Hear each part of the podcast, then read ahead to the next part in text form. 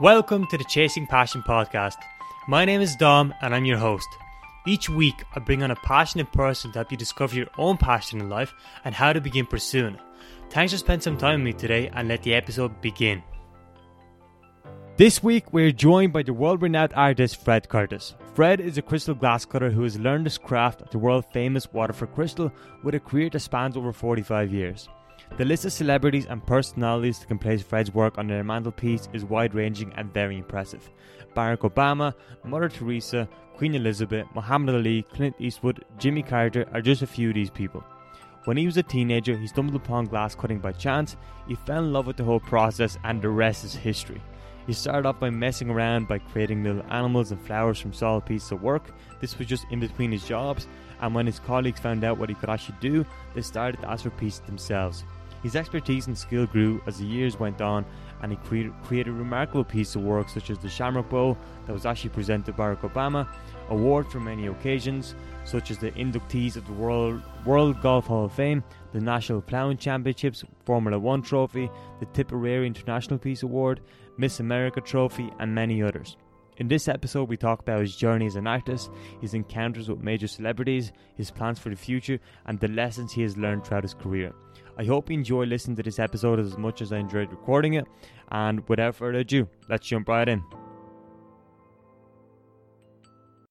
Fred, thanks so much for coming on the show. You're welcome. Nice, nice to meet you. Nice to see you. so, I guess the first question I want to ask you is your background, who you are, what do you do, and what are you currently involved with? My name is Fred Curtis. Uh, I'm a designer and sculptor of crystal. Uh, I originally, my background would be, I, well, I was born on a farm, okay, here in Wexford. That was Mhm. my, from the early ages until I was about 14, I lived there. And at 15, I got a job with Waterford Crystal, uh, which is in the next county, Waterford. You know, as you know, you know where Waterford is. Yeah. But, um, and Waterford Crystal, I started in 1971 at the age of 15. Uh, and started in a, well, I took a summer job. Mm. I was in college at the time. And, uh, they offered me an apprenticeship, which I didn't exactly realize I was on, uh, an apprenticeship. But I just took a summer job. As far as I was concerned, I was going back to college Mm. in September. And anyway, I took the job and it was cutting glass, which I had no idea what they were talking about. I thought it was cutting glass for, to put into windows or something Yeah. but it was cutting crystal. So I wa- I remember walking into the security guy on the gate in in uh, Johnstown at that time, the Waterford factory, and asked him for a job. I said, "Was there any jobs going?" And he said, "Well, I can't give you a job, but they're doing some sort of tests across there in in, in, in the factory." He said, "Go over there. You're in that see and see what they say to you." So I went over, and this guy met me, and he said, uh, "What?" He asked me my name. I said, "Fred Curtis." He said, "You're not on my list." uh, are you sure you're here the right day? And I said, uh, well, I know the guy on the gate sent me over here. Hmm. And he said, well, where did you come from? I said, Wexford. Well, he said, if you came that far, you might as well come in and do it.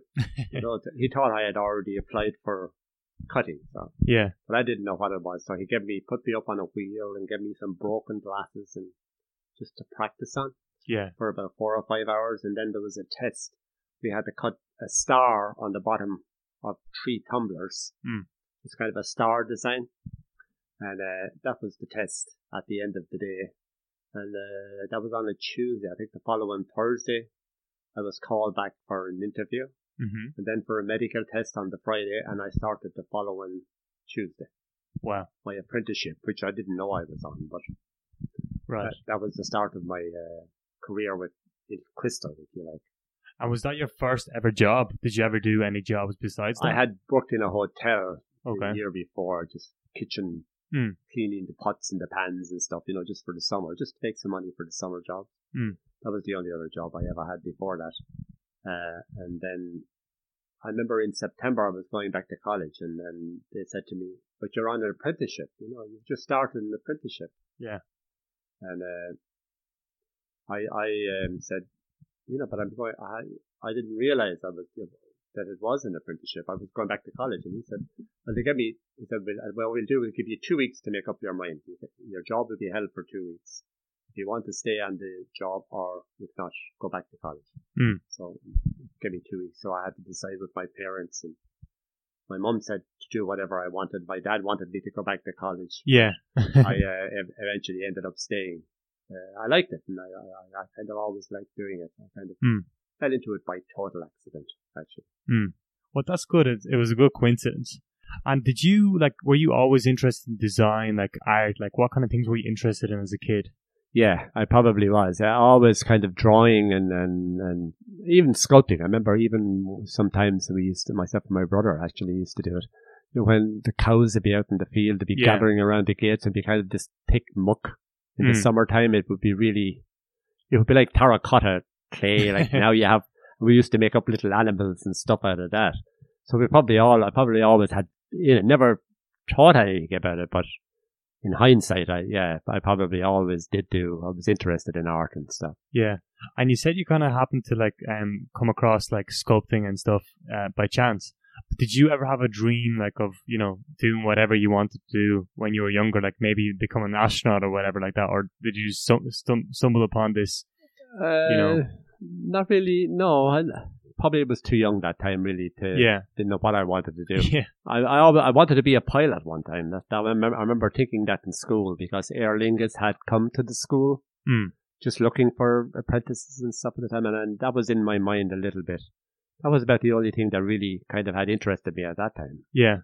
Uh, and uh, but I, I- yeah, I, I probably always was leaning more towards an art career. I'd say, Yeah. unbeknownst to myself. Yeah. You know, I used to do the art and stuff, and that was uh, that was a kind of a thing I liked doing. So. Hmm. And I think is amazing that you literally reached the highest level you can in in your craft. Like you're the world's best sculptor, I would argue. Mm. And I think that's amazing because like you're you're the best in the world for what you do. you're giving me a quite an accolade there, but uh, well, I don't know if I am or not, but I I probably do it differently than other people. Maybe I probably developed my own way of doing it because it was really self taught. Because Hmm. in the factory when I started, well, I started as a cutter, so probably getting the cutting skill. Hmm.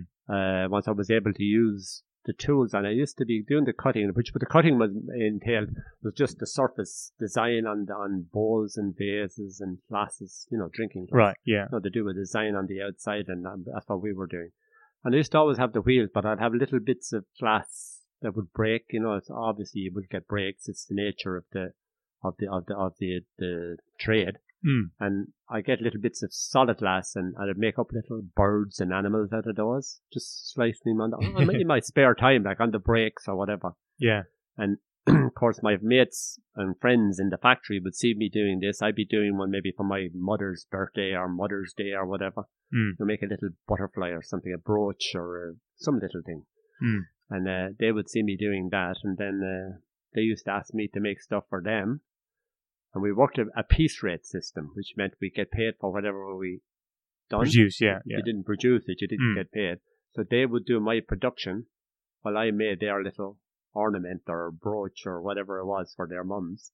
Mm. So I, w- I- I had the best of both worlds. I was able to do my little knickknacks and they would do my, they would make my wages for me. Wow, that's amazing. That's how I really started yeah, doing the sculpting. yeah. You know, there was no sculpting at the time because that time it was just balls, phases. You know, there was no really, there was no solid items in Waterford. Hmm. So when I started, then I got caught, of course, by the foreman several times. Uh, uh, he was from Germany, um, and he used to warn me not to be doing it because he, he used to say these pieces were one of a kind pieces, you know, Hmm. they were worth so much money and stuff. And he warned me not to be doing it, and then eventually reported me to HR, and I, actually got fired for it.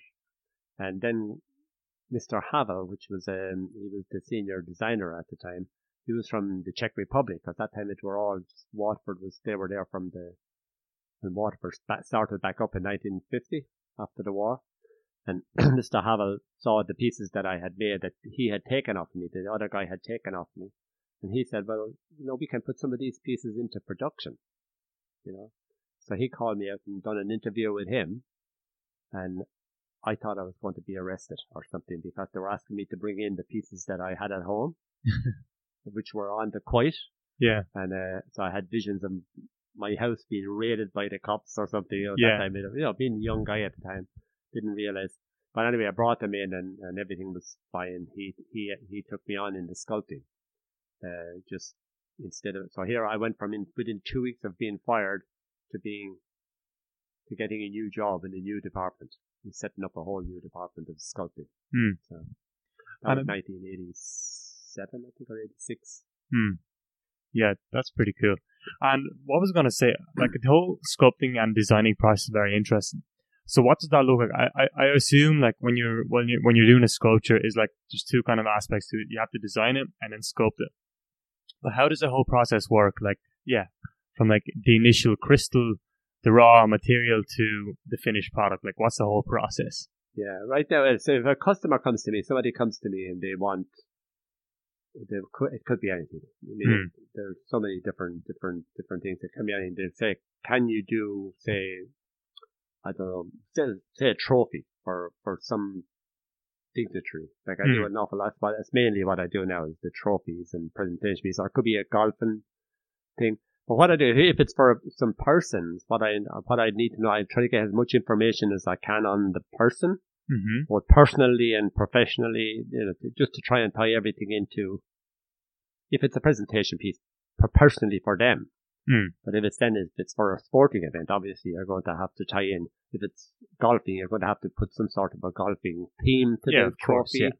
So it's then that's how you're you're designing up from that. So it can be whatever comes into your mind. Then I just draw. I usually do a several maybe small sketches, quick sketches, and then I'd look at them and maybe in, incorporate two of them into the finished piece, Mm. do a finished drawing, and then show it to them.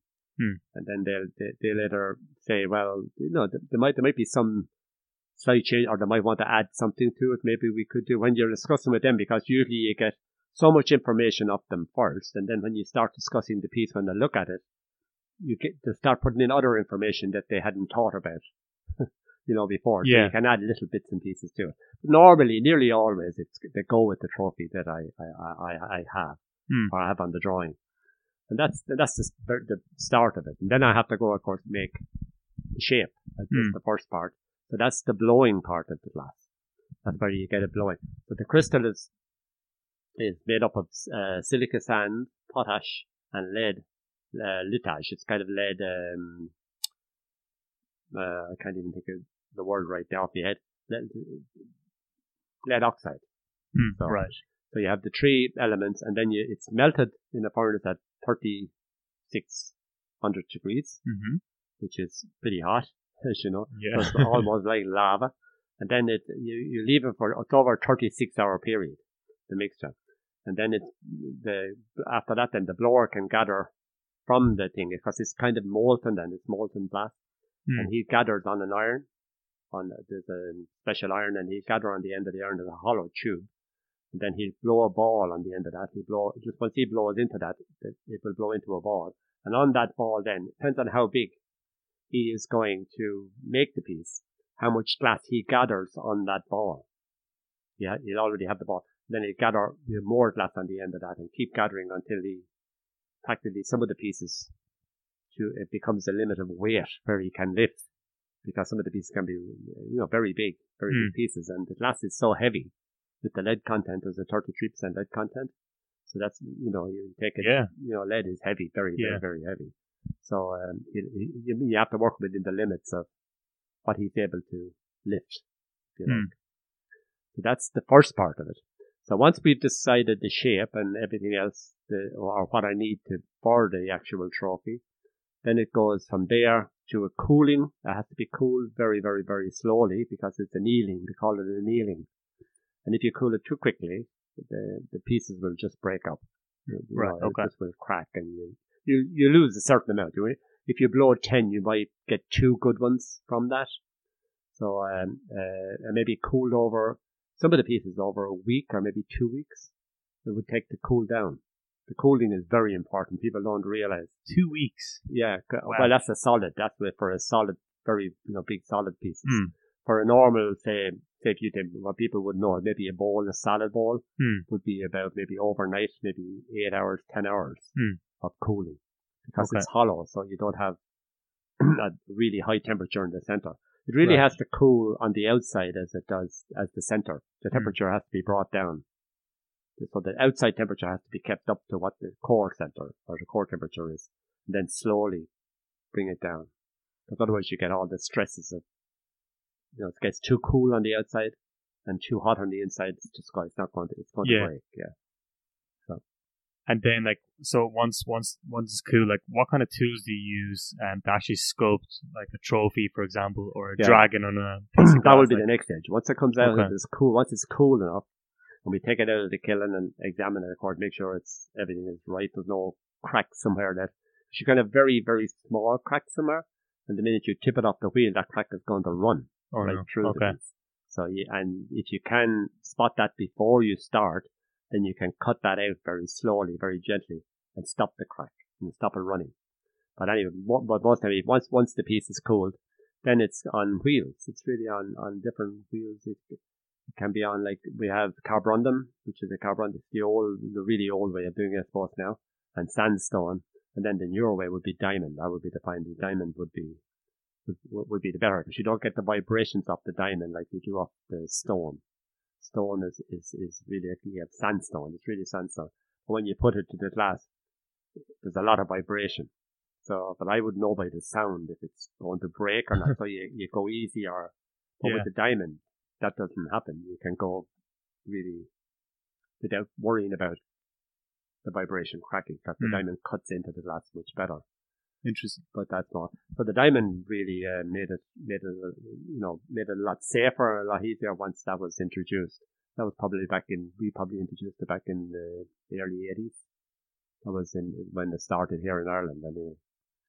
But, uh, so then I make up all sorts of tools. I have to make up ones because there's certain areas. Oh, really? I try to make something new Yeah. that hasn't been done before. There's no tool out there to say, well, well, this is what you use for a finger, or this is what you use for, a, you know, for a, for whatever you're doing, a golf ball or whatever it is, and you make up tools just to do that particular, to be a one-off piece you'd be doing.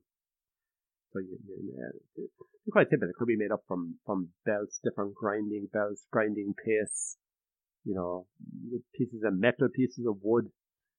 Goes back to almost prehistoric times. I said you see a lot of those pieces that were made back in the Stone Age. Mm. So how in the name of God did it? They didn't have a wheel, you know, Mm. but they were able to somehow grind these designs and stuff onto rocks.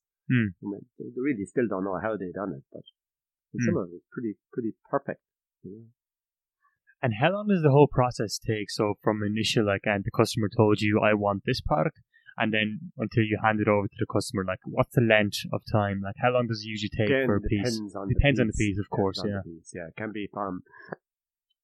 Yeah, like they usually have a deadline. They want, you know, they want it by somebody wants because it's going to be a presentation or a tour. tournament. Yeah. Uh, But then they usually give you a pretty good time, maybe six months to a year out. You know, okay. So you have quite a long time to work on it. Yeah. And then you, the piece itself, it depends on the, how, much detail. Perhaps one of the your most notable pieces that you've worked on. Like, for example, you, you've worked with a lot of um, different, like, people and presentation. presentations, yeah, so on. A lot of them in, yeah, you have the book there. yeah, Averaging from, say the one on the cover there, that, that was the coat of arms. That was a long, that's probably about six, six weeks to two months work. Hmm. You know, I thought it'd be a lot longer than that because it's really impressive. yeah, so much detail involved. There's a lot of sculpting on it, yeah. Yeah. It's something I wouldn't work on all the time. That would be a piece I would have been doing. I, I would do it like every every so often. You know, I, Mm. I might work on it for a day and then leave it for two days and work on it again. So it went on over about a year before I actually finished that piece Hmm. because it wasn't really for a, a set date. It was just a piece I was working on. A lot of the other pieces would be a date to them, so you know, they, they vary from from. Uh, I mean, you could spend years doing a piece if you wanted to, I guess, you know. But Yeah. there, there's a there's so many different ways. And you've obviously created pieces for like very interesting places and people. Like for example, one of them has been present the crystal Ball um, to Barack Obama. But Which that is- was for the St. Patrick's Day, yeah. That uh, the the ball, you know, the, the Irish uh, government gives the Irish president or the American president a bowl Hmm. of shamrock Hmm. on St. Patrick's Day. And you made that. So I made the bowl. Yeah, yeah. So this and bowl is done with kind of, and that was the design. Again, it's just in the design. It's two American flags. It's like a boat ball, but Hmm. there's really four American flags going out and a shamrock kind of in between to represent the Irish American Hmm. kind of thing. But it's just a, was a piece that, that they uh, commissioned by the government. Hmm. So- And what other pieces have you made? Um, Well, I, I've made pieces from, oh God, and start, you go through the book, uh, you can see there, like, that was for, that, that, that was a monstrance, uh, which is in the Catholic Church, people in the Catholic Church would know. It's a display piece for the altar, which was made for St. Patrick's Cathedral in New York. wow. It was Cardinal O'Connor was there at the time, and that, that was made, and, and so it, it goes, and that's, uh, Schumacher, like the Schumacher with the, it's the Hockenheim trophy to call it, it's for the Formula One Yeah. he won it quite a number of times actually. He, we've done it for about 10 years. And there he is holding your trophy. He's holding it there, yeah. That's yeah. amazing. Just to give some context to the listeners, um, I, Fred gave me a book, and the book contains all the kind of sculptures he made in the past. And I'm just flicking through the book, and you just kind of give him comments on what the pictures mean, Just So, to show, yeah, yeah, yeah. show just to show on like like he's made, yeah, like this is That was one for Queen Elizabeth, yeah. It was a brooch, uh, an orchid brooch. And she wore it, she's wore it a number of times. That was back in 2015, I think, 14 or 15. wow. Uh, and I, I, and then I got invited over to meet her in the palace in Buckingham Palace. did? So, yeah, so I went and had Oh. a private meeting with her in Buckingham Palace, which was pretty, pretty neat. Yeah, How was that for an experience? Like, um, what did you talk I- about? Or she was she was lovely. She was just, just really really nice, really really pleasant and very very nice. Um, I was there about ten minutes with her. I was there ten minutes with her and about ten minutes with the corgis. the corgis started playing with me, so I started playing with them, and I was there. She left. The corgis were still there, so it was. I it was not. It was surreal, kind of. You know, you don't. I don't know what you expect going in, but it, she was just so ordinary in one way, but you know, yeah, talking about her kids and about her trip to Ireland and just a normal chat. Yeah. that's incredible. Wow. I mean, you can you can you can say I met the Queen. Yeah, That's- I met the Queen. Been to London and met the Queen. um, and That was Jimmy Carter he, when he came to. Um, oh wow, visit to Ireland one time and he was came into the factory. I was showing him around just uh, how we how we done the sculpting at the time. hmm. And now, um, oh, Mother, Teresa. yeah, and uh, it was a cross, a Celtic cross. She she got the freedom of the city of Dublin. Mm-hmm. and the the, um, the Dublin Corporation um commissioned a piece for her when she was getting it received. So I met her up there as well in Dublin. So that's her just receiving the piece. Wow. Like all these pieces, like and wow, this is amazing as well. This That's is uh, the Tipperary Peace Award. That was and that was the one there is from Ban Ki Moon. He was Mm. the um, head of the United Nations or the director or, or Secretary General, is that what they call him? Mm. Of the United Nations. So that, but I've done them quite a few. I've done. Oh God, I've done about ten of those now each- year. Like there were different ones. There was John did- Kerry. And oh okay. there's quite a few different people. That girl from Pakistan that got shot. What was her name? Uh, Um, Malala something. She, she yeah, she got one well. She got one year. So there's quite a number of them. There's um, about uh, every every every year. and in this photo, what what age are you in this photo? I think I'm- that's three years ago. Three years ago. Wow. three, four Okay. years ago. Oh yeah, 2015 says it there. Fifteen is it? Yeah, yeah, yeah. and this And that is was for presented- Clint Eastwood. That Wow. gun actually. It was from the Dirty Harry movies. So that was there were quite a lot of them. And like, how long would this revolver t- take to make? Like, how long did it take to make this piece? Yeah, it was about three weeks, three weeks to a month. and like, what? How long did you spend working on it? Yeah, Every day. That's from a block now. That's from a solid block. Oh, is it? Okay. Yeah, it's from the solid block. Um, it is, uh, that's a, that's a, it's, it's uh, I'd say it was about 96, 97 around that time. Wow.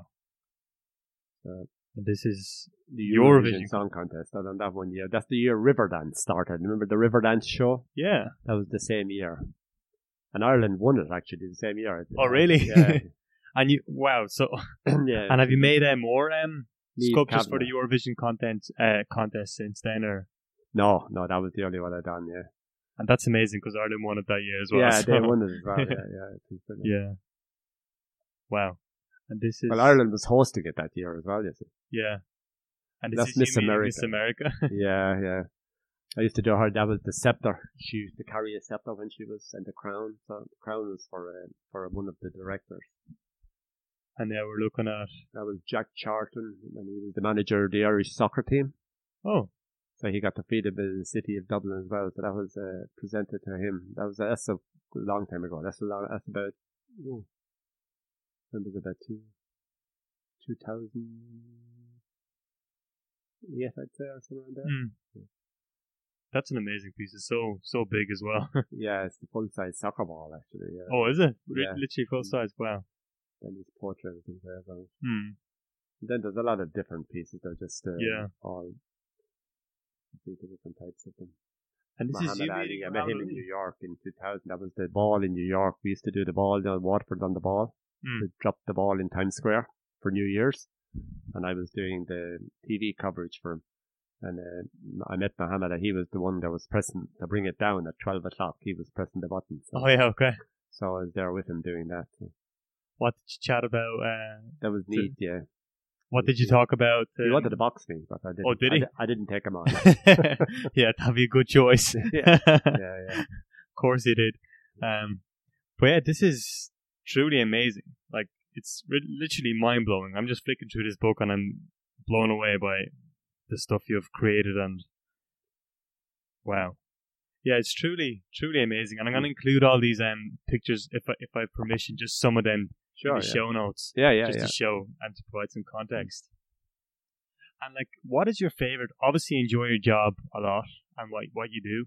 What would you say is the most favorite part about what you do? Like, what do you enjoy the most about your work? I think coming up with the concepts. If I can, once I, the biggest thing is you be, can be working on something and you're going and you're just not happy with it, Mm. and maybe you're going three or four days, and then all of a sudden there's the spark. Yeah, Moment. yeah, yeah. That's it, you know. And then you, you just go with it then, and then just to get to go with it then to make it. Hmm. You know, you once you. It's difficult if you're you're kind of you're you know because you're tied to time a lot of the time, and if if if you if I don't get that, you know that piece that I want to do, if I know exactly what, what I'm going to do from start to finish, now I can change during that. I mean, little things might change. You say, oh, that, that might look better this way or that way or whatever. Depends on the, on, on, on what, what you're doing. But I think it's just that initial what you get. That's exactly what I want. You know that thing. And then you kind of in the flow state, and then away you go. yeah, then you go. That just gives you that open the gates and off you go. You know, Yeah. And what it. kind of helps you um open the gates, I guess, and what helps you get into the flow state, like get these ideas? Does it happen like in the shower for some people? yeah, You know, and so on. can What's be that process anything. for you? It can be the anything. It can be anything. It could be walking. I could be just about to go to sleep at night and something just hit me, and I I often sat up in bed. I said, "That's it," you know. And yeah, you just I just I, for some reason I don't know. You can't say any set moment. It's just it just happens, yeah. just happens. It could be talking to somebody, and somebody mentioned something, somebody say something. You know, all sorts of stuff. Hmm. Yeah, you can't And- really say yeah. what. Absolutely. And there's obviously um, parts of the job that you don't necessarily enjoy. I, I feel like that's the case in every single career. Like, for example, if you're the, if you're an accountant, it might be the paperwork or whatever. But I'm curious to know what what that is for you. Like, is there any aspects of the job that are just kind of dull or annoying to do? Polishing. Polishing. Polishing is such boring because it takes so long, you know, because you're going from a really rough surface and then you got five, maybe six, seven processes Hmm. to get it back up to clear again. That that that's probably the really it's the part I hate. I don't, I don't not that I hate it, but I, it's just boring and tedious. it's just boring. It just takes so long. yeah. Yeah, I like to get. I mean, I get lose. I I- I'm. I want to get to the finish Mm. product, but you have to go through the process. You know, that kind of everybody wants to get to the end and Mm. see the piece, but and then you have everything is done, the shaping is done, everything is ready. All you're doing is clearing the surface. So it just takes so long to get it back up again to, to back to glass, back to you know sparkling crystal, if you like. Mm. So how long does the whole polishing process take? Like, how long does it take?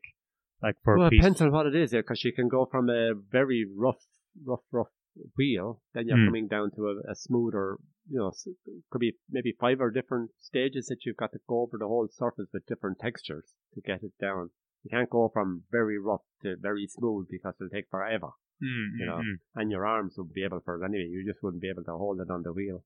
mm. But uh, yeah, to get it down to, and then the very final polish is easy because it's a, it's dipped in an acid bath, and the acid bath just gives it that final. Um, it's so you know it just takes that little bit off the surface, and that's that's what really gives it that real sparkle. You know. Mm. But it, it's a it's a long process. Yeah, it's a long Yeah. boring process. But it has to be done. Has to be done. has, to be done. yeah. And what does your actual day to day look like when you're in full mode of creating sculptures?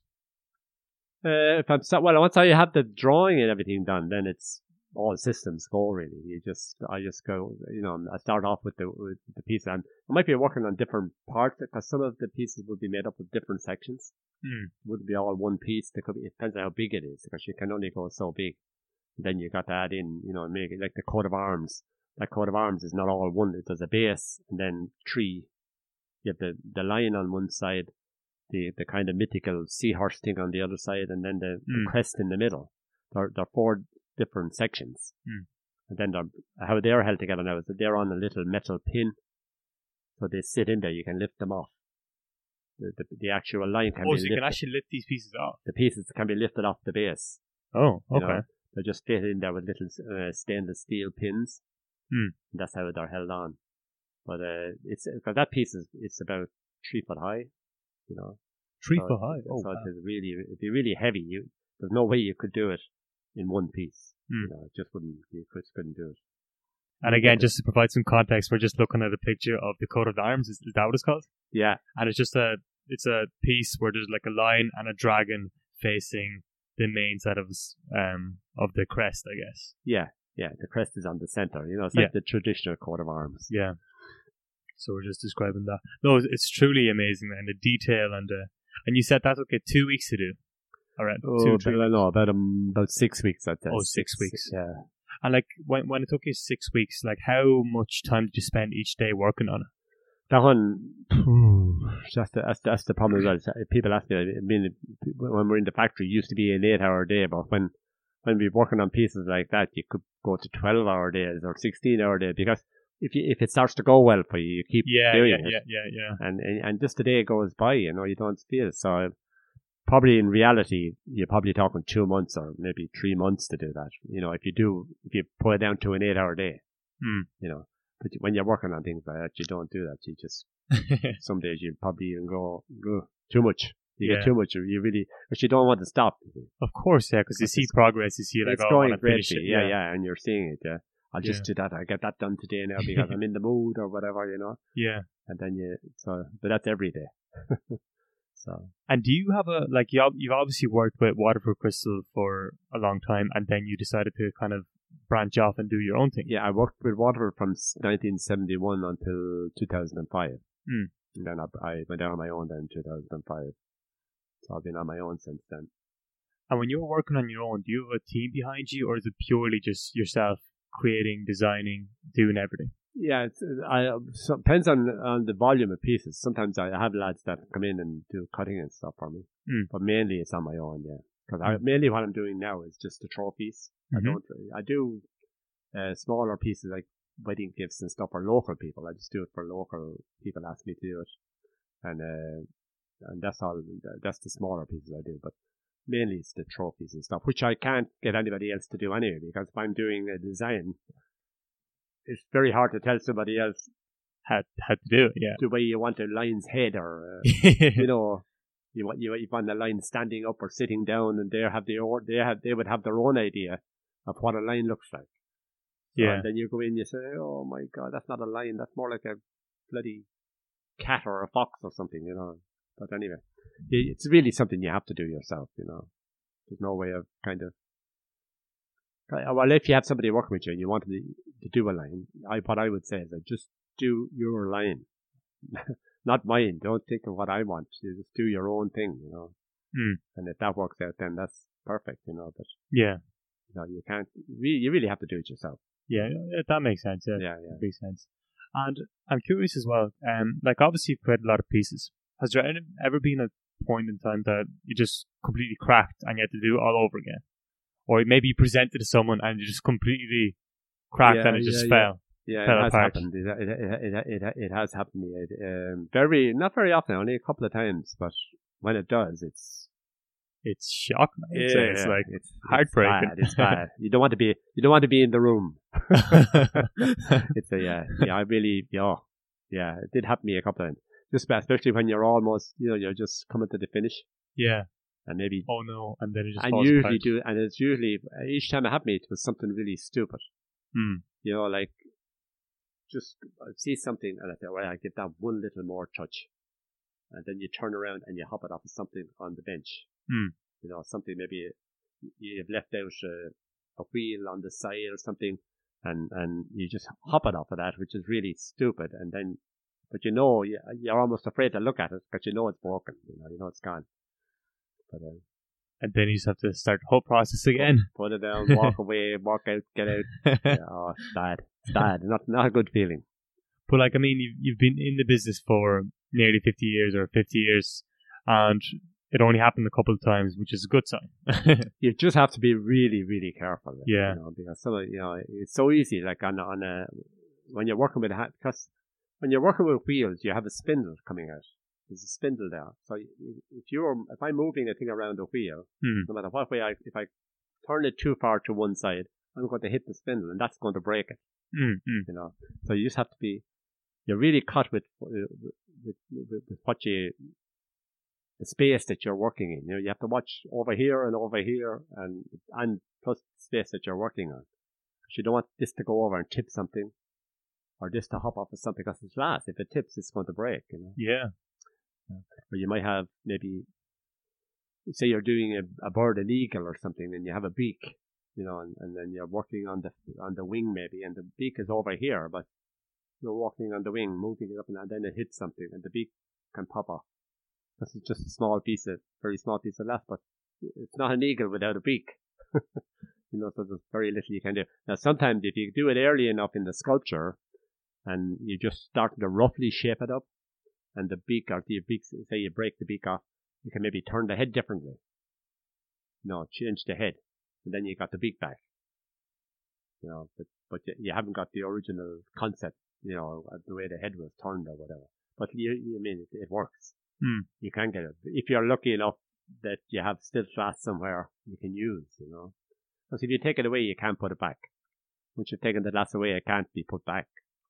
In the hot stages, yes. If you're working with hot glass, some people do sculpting with hot glass. Hmm. So when they're working, they're working with the hot, so they can get a piece of glass from the furnace and add it back on. Like you can't do that in the cold. Once it's gone, it's gone. You can't put it back. You know, Hmm. no way. So that's another problem with it. Yeah, yeah, yeah. Another, it's like a handcuff, a little bit, you know.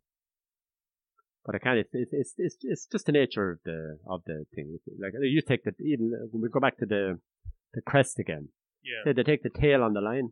Hmm. I mean, if you tip that of anything while you're working on the head or something, Hmm. that's going to pop off. It'll just, it'll just break off, you know. Right. And But you have to, glass, so you just have to be really careful. And then you have vibration as well, you know, you, with the wheels you have a certain vibration. So if you're, you start pressing too hard somewhere on something really delicate and you have a solid body, the vibration comes through to the thinnest point and so it can just snap off, you know.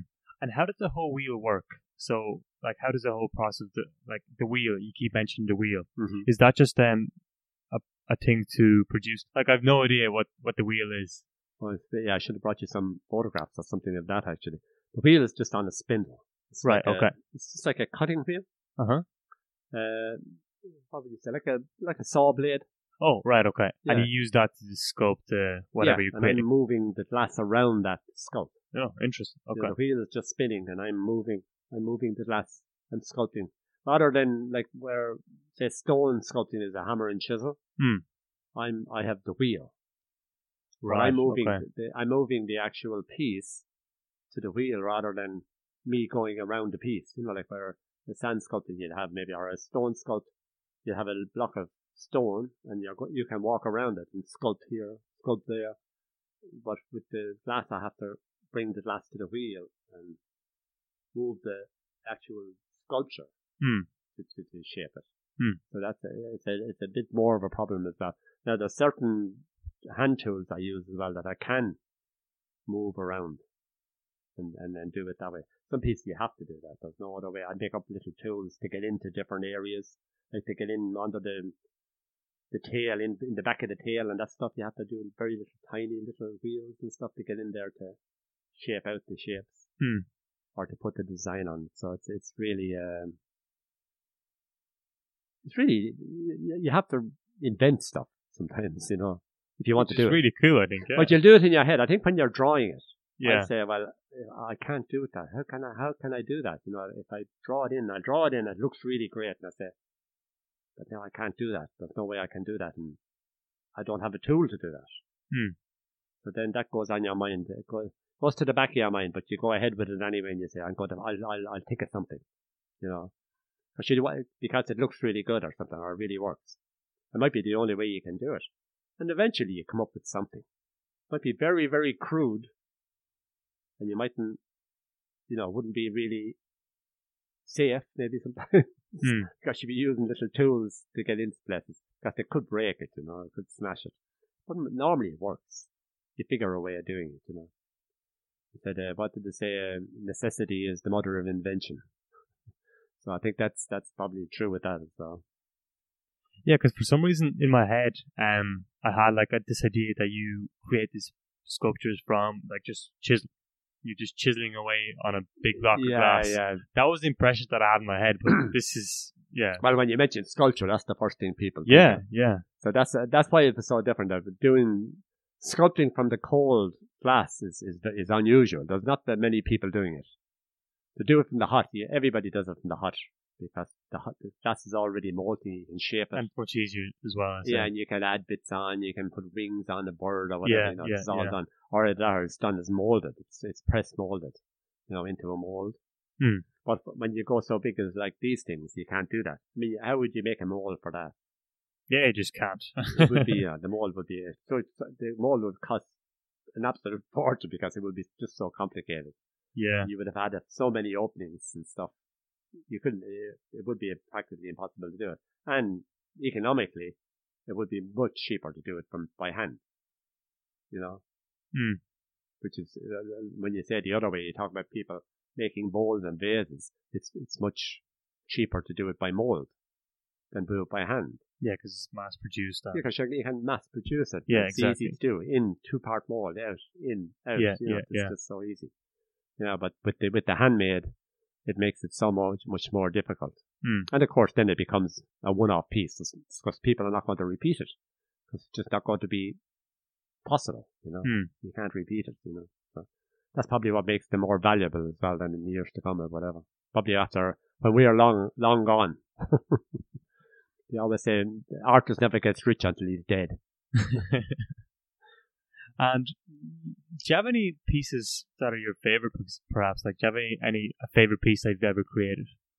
Does any come to mind? I suppose it's kind of There's a a lot of them. I mean, I like the, I, I, a lot of them. I really like because you know when you when you bring them from scratch, from nothing to, to something. to Yeah, sculpture that people yeah, like, that has been presented to the Queen or something. yeah, That you know that is something. No matter what it is, it's. Uh, I think the Mother Teresa one was one of the one of the really ones I I was not not really the piece. It's more the person that was getting it. I just had a Yeah. real awe for her. I just thought you know there was something about her. She's tiny, actually, when I met her. She nearly broke my hand shaking it. I thought she was, I was being real gentle, and she, she got me a really tough handshake, you know. God bless your hand, she said. Like, that. Really, really nice. Tiny, tiny woman. wow. But she was, um, that was probably one of the pieces that I would really, and uh, obviously the brooch for the Queen from who it is, the ball for Obama, you know, they're all, they're all, they're all special, you know, they're all, all, all, because she take them from start to finish all the way through yourself. So I know there's marketing people behind it, getting it, getting it presented and all that stuff, but it's just that the, the piece is so nice, you know. It's nice to do a piece like that. Yeah, I mean, like just yeah, I mean, just knowing the fact that you know you gave this piece to Mother Teresa that yeah. the Queen wears your your work. I mean, Yeah. it's it's amazing. And then, then to get then to get to meet these people because they're Yeah. you know, they're iconic. I know. Once you do, then you say, well, what, what was I? What did I think she was? You know, you're kind of going in thinking, oh my God, she's not Superwoman. She's she's she's a woman. Hmm. You know, just a human being. You know. And speaking of meeting so people, yeah. Speaking of meeting people, um, if you could have dinner with anyone in the world, let's just say for an hour, alive or dead, um, who would that person be for you? If I could have dinner for with one person. My God. Alive now today, of course. Yeah. It can, it can be dead as well. God, that's a, that is a tough one, yeah, to think of. Yeah, I'd have to really. Yeah, I put you in the spot there, didn't I? Yeah, yeah. Hmm. I would say again, Mother Teresa. I would, uh, yeah, well, she would, or the Dalai Lama, or somebody, somebody like that. Dalai Um, Lama. So yeah, so I don't know. I don't. I don't really. Uh, that would be a. Be something. I'd want a. I'd want a, a party with about fifty people there. That's a good choice. a dinner party. I'd have to pick fifty that I want to have dinner with. Yeah, yeah. yeah. yeah. it, uh, it would be a difficult one. Difficult, diff- difficult one. I never thought about it. Yeah. And do you follow anyone closely? Has anyone inspired you to do what you do? Like, is there anyone at all that you follow very closely and admire their work? Well, with the from the last end of it, there was really no one there that I. I thought they just done what. What I probably done was, I went into the glass industry not really knowing what I was going into, and then when I was there, I was doing this cutting, and people would say to me, "Well, uh, you can't do that. That can't be done. You know, if that could be done. It would have been done already." You know, that can, people used to say that to me a lot. And I'd say then that would really make me go because then I'd have to go on the under the radar to try and do stuff that I thought mightn't work, Hmm. but I had to try it to, because they told me it couldn't be done. I you know, but I didn't accept that. I I I- I just went ahead and and I do it, and uh, sometimes it didn't, but nobody ever knew. I tried it, you know. But when it did work, then I would. I said, look, that does work. You can do that, you know. So and that changed it changed an awful lot. But that's why I started the sculpting really because they were saying, look, if that be could be done. Yeah. they would have been doing it long ago, you know. Yeah, yeah, yeah. So, but uh, and then it, when and then this one guy, the he- head designer, only see the the production guy saw a, a loss of production, and the kind of design guy and the marketing guy saw a new product. Hmm. You know, so that was the difference. That's the difference. Just different way of thinking.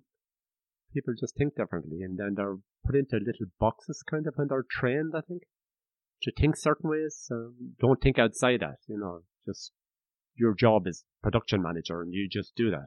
So he fired me for not for a loss of production. But the other guy saw a huge potential, and it became a huge business, like the sculpting, because what they started, I used to make the little animals and stuff, but then they'd make a mold from the from my piece, and they'd, they'd produce thousands of them from that mold, you know. So that became a huge, huge part of their business. Still is, probably. And do you get a percentage perhaps from the profits that they make?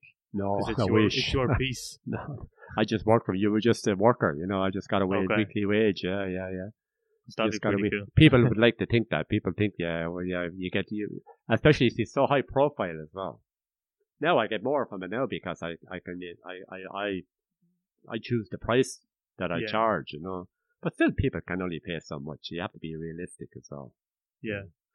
And then if I want to make the piece, I sometimes I just make the piece and I don't have a sale for it, and then I just try and get a sale for it, you know. But uh, it depends on who who wants it. You know, it's not um, it's not a it's not a, a an easy path to get rich. Put it that way. But I think at this stage, people like just know the name Fred Curtis. Like obviously, the world's leading designer in this field, and if they want to have a certain piece done, they would obviously come to you. Yeah, it depends a bit. I mean, I, you, you, you still you're still kind of limited to what people are.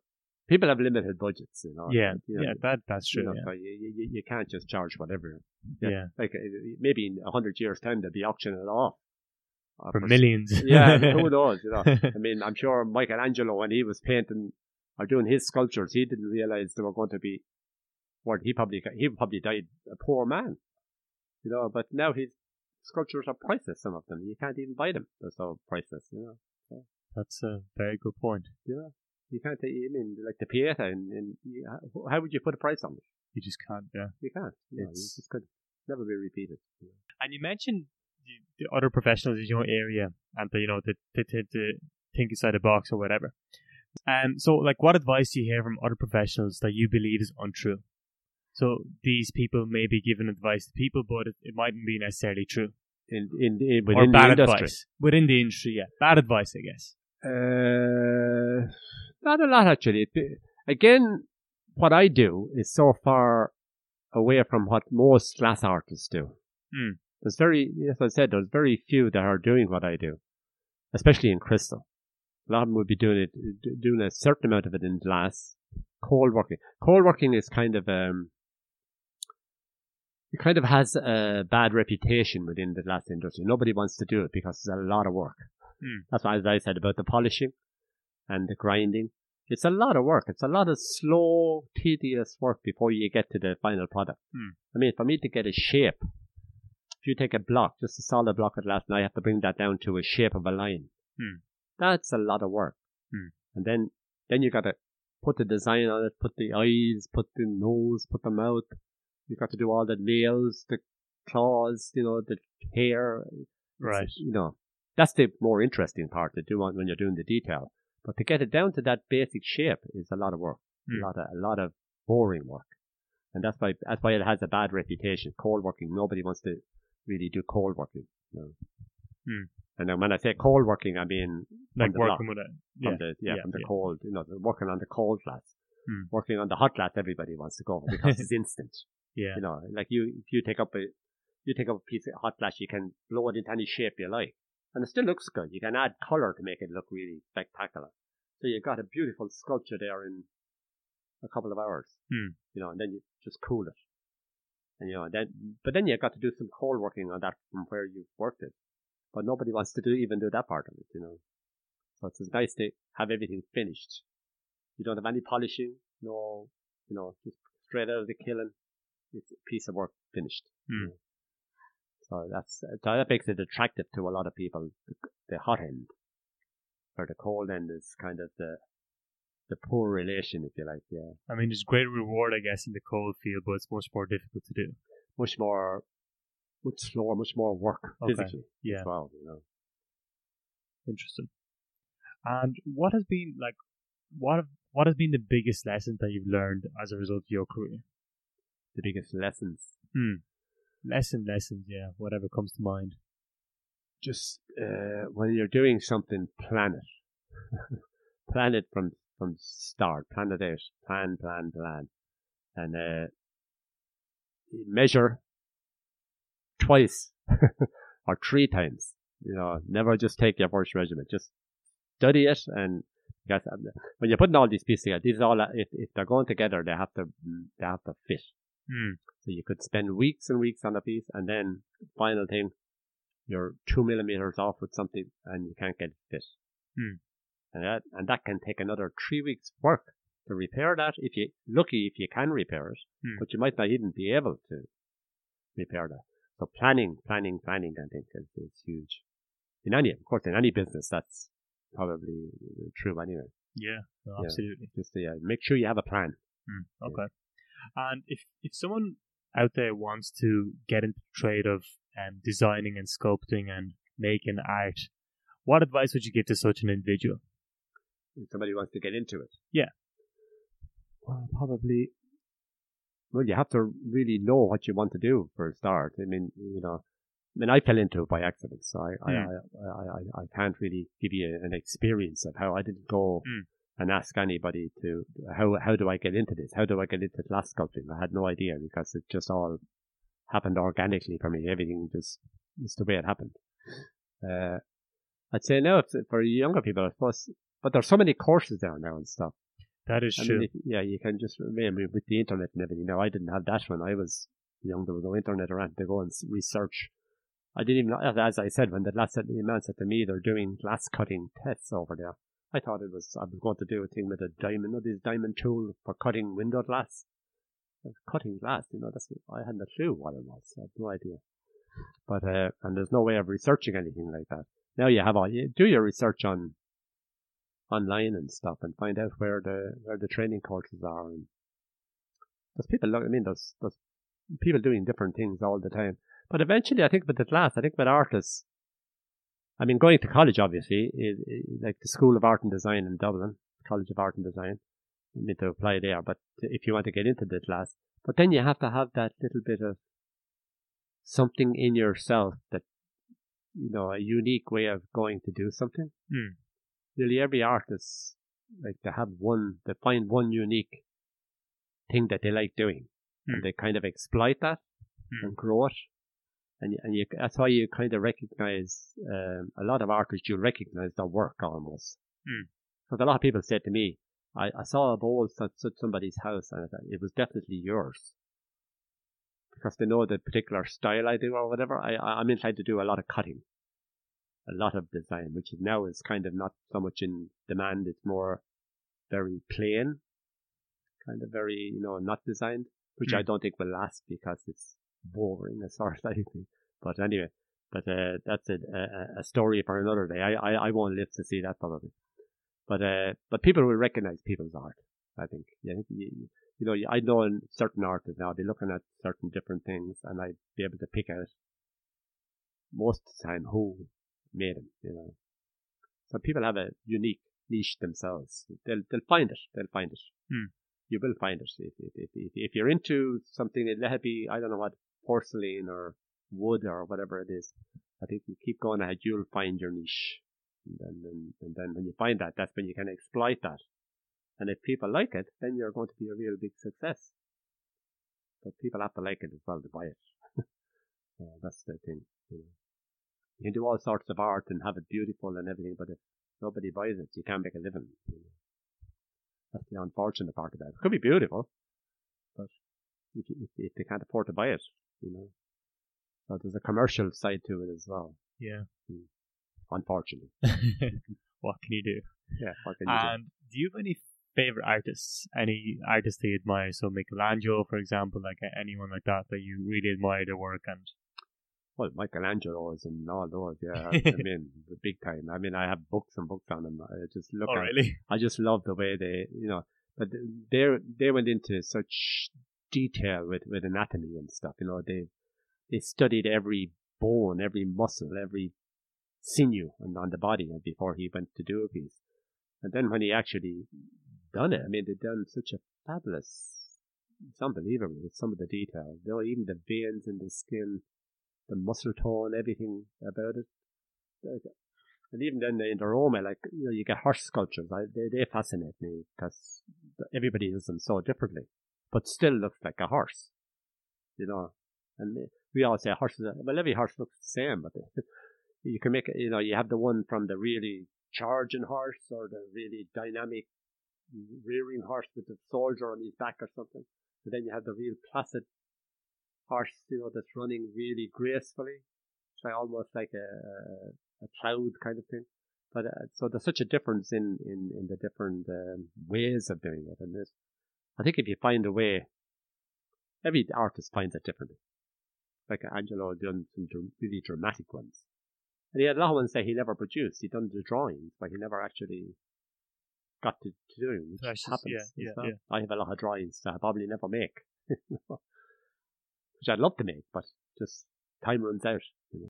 Um, you said you you drew out a lot of um like you drew out designs and stuff on paper, Mhm. but you haven't physically produced that product yet. There would have been more ideas. Oh, I see. You Okay. know, ideas like to be doing little. I do little pencil sketches. Hmm. I might do if I'm doing say a, little piece, I might do ten little pencil sketches. And then I look at them and say, well, I don't like that shape. I like this shape. Or then you know, you add him in. Maybe then I'll do up one, maybe a little bit bigger, and say that's kind of nice. You know, like you know, you, you slowly build it up into what you what you want.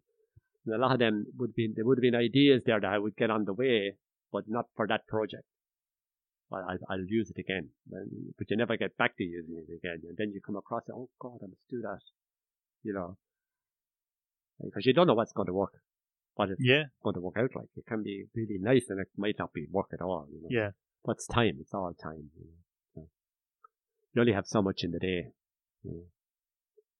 But that's about the it's the nature of the beast. Type. And when you feel overwhelmed or just unfocused with the amount of work you have to do, maybe a project isn't going so well, how do you tend to deal with that? Very badly, most of the time. yeah, I really get. Yeah, well, you can, you can really get your, And uh, that's another thing. I, another thing I would give anyone that's you know is don't promise what you can't deliver. You know, don't even. Yeah. And I often people say to me, you know, I really need this. I really need it. He, you know, his birthday is on whatever, and we really need it for that day. But they're asking you two weeks before or something, and then you say, "Go, will I do it? Will I do it for?" Hmm. And yet, I just say no because if you don't think you're going to be able to, because otherwise you're going to be up till three o'clock in the morning, hearing your hair, and then if it anything happens, any little mistake, and you, that's it, you know, and then. Yeah. You can't deal with people then after that, you know, you're really, you feel you're letting them down as well, you think. So, but I, I said, don't do it. Just make sure you have the time. Yeah. Don't, Okay. it's not worth the stress. Yeah. It's just not worth it. And has it happened before that you kind of um over over promised and Mm. something but you couldn't deliver? Well, sometimes you get maybe a really big, I got a couple of big orders in from the States there one time. Right. And, uh, I was saying to myself, my God, this is going to be tough, you know. Then I had, I brought in some other lads as well that helped me, like, with the, for the, with the cutting and polishing and stuff. Mm, mm. And, uh, but it was a, it was a big, big order. And, uh, I almost, um went to the middle. it was just so stressful. I would never do it again, you know. I just, uh, it was too much. It was just too much to take on, but it worked. And I mean, to the last day I was shipping it, it was four o'clock in the morning when I got the last boxes packed. And then I had a courier picking it up at eight. So I got two hours sleep and I was up packing into the courier. Oh, no van way. morning. No, the were, were, were taking it away because I had to be out there the, the following day. Yeah. So I said, never again. That was it. That was my story, my lesson there. you know. After that, I'll just keep it. Yeah. Keep Yeah. It. Too much stress, too much stress. Now, you don't enjoy it then. It becomes work. Yeah. Exactly. So it's not, not, that's not nice. And would you treat like work obviously for you as like a hobby more as opposed like as opposed Yeah, to like no, I think when I, as I get older now, I'm definitely, it's a hobby. You know, it's more like a hobby with me and I enjoy it. I only do Yeah. what I enjoy. If, if it's something Which I'm not going amazing. to enjoy, I won't, I won't do it, you know. yeah. Yeah, but yeah, people still think you're, you know, they're, you- you're doing it for the money. You know, you're, well, look, he'll, he'll do it. He'll do it. I'm Mm. paying for it, you know, but it's not, when you get older, that changes. Yeah, Mm. yeah. You just say, well, no, if I enjoy it, I'll do it. Something I want to do, I'll do it. Yeah. Mm. Otherwise, I'll just say no. And I just have a couple more questions before we finish up. And one of the questions is, let's just say there's a billboard.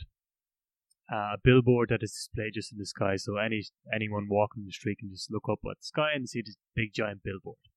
What message would you put up on that billboard? It may be a quote that you um, often remember. It may be anything at all. Like, what message would you put up on that billboard so the whole world could see?